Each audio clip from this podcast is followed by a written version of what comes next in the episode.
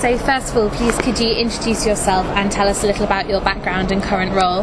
Sure. My name is Kimberly Mueller, uh, and I'm uh, a speech and language pathologist and an associate researcher at the University of Wisconsin Madison in uh, the U.S. And um, I work, uh, my research focuses on very early preclinical Alzheimer's disease and speech changes. And could you tell us about the work that you're presenting here today at AAIC? Yes, and so the work that I'm presenting here today uh, looked at um, a group of participants who had uh, speech samples. They had provided speech samples. So the group of participants comes from the Wisconsin Registry for Alzheimer's Prevention. And this is a longitudinal study uh, that's been going on since 2001 and the participants in the study uh, have are enriched for family history of Alzheimer's disease, but they are asymptomatic, so they do not have cognitive impairment. Um, but we've been following them for over 15 years, and there's over 1,500 participants enrolled in the study. And so there's a subset of participants who are declining over time relative to their own baseline. So they're not cognitively impaired uh, clinically, but they're showing significant change in areas of memory and executive function and language. And so I asked the question here uh, would spontaneous speech or just everyday talking um, be a way of, uh, could we detect those same cognitive declines in everyday speech? So we did this by uh, asking participants to describe a picture and recorded them using a very basic digital recorder and we got a sample of their speech and it took about one minute to do that.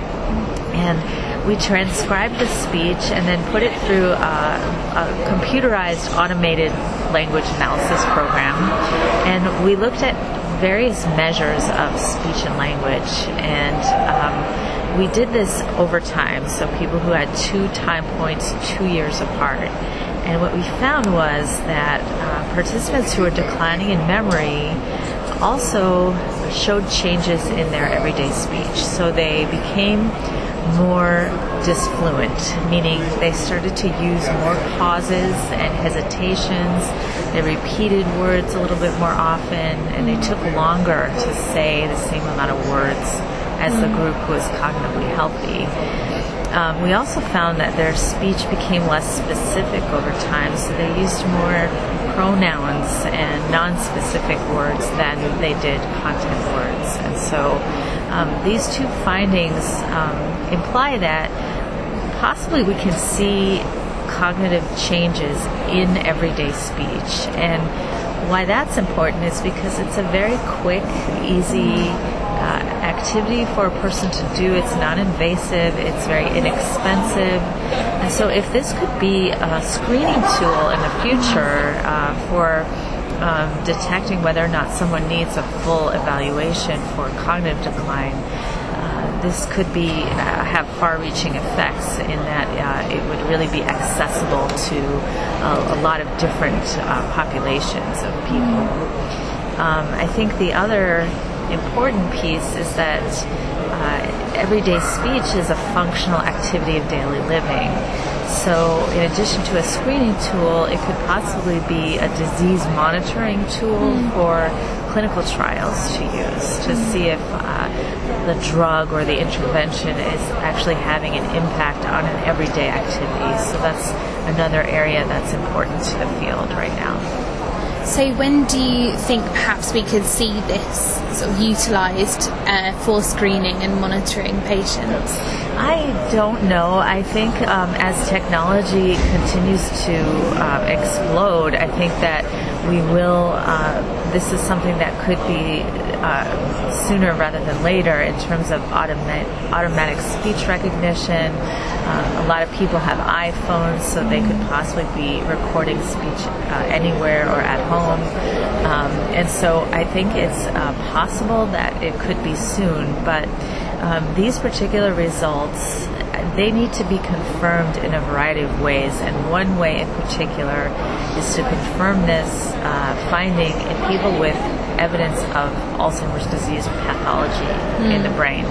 So, looking at people with PET imaging or cerebral spinal fluid, if they have amyloid pathology or uh, tau protein pathology, and we see these changes, that will make an even stronger connection, mm. a stronger case for using this. So will that be your group's next step? Yep, that's exactly the next step.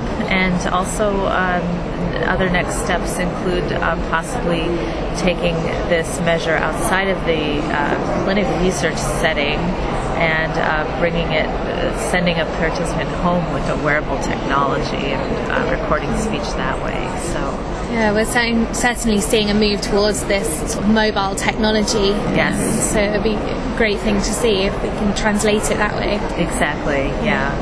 And so now looking at the conference, um, what would you say has been your highlight of the conference, or what things in particular are you looking forward to seeing here?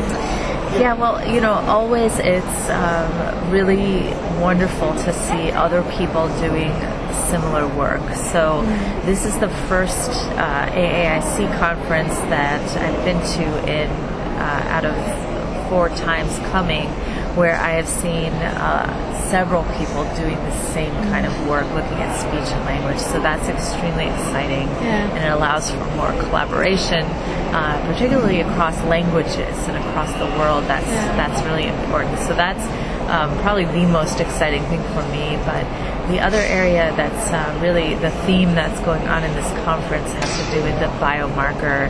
Um, the biomarkers being uh, the wave of the future and mm. um, really inspiring me to uh, take the data that we have. We have a rich cohort with that available and apply it to what I'm looking at with speech. So it's a really inspiring conference as always. So great. thanks yeah. very much and thanks for joining us. Yeah, thank you.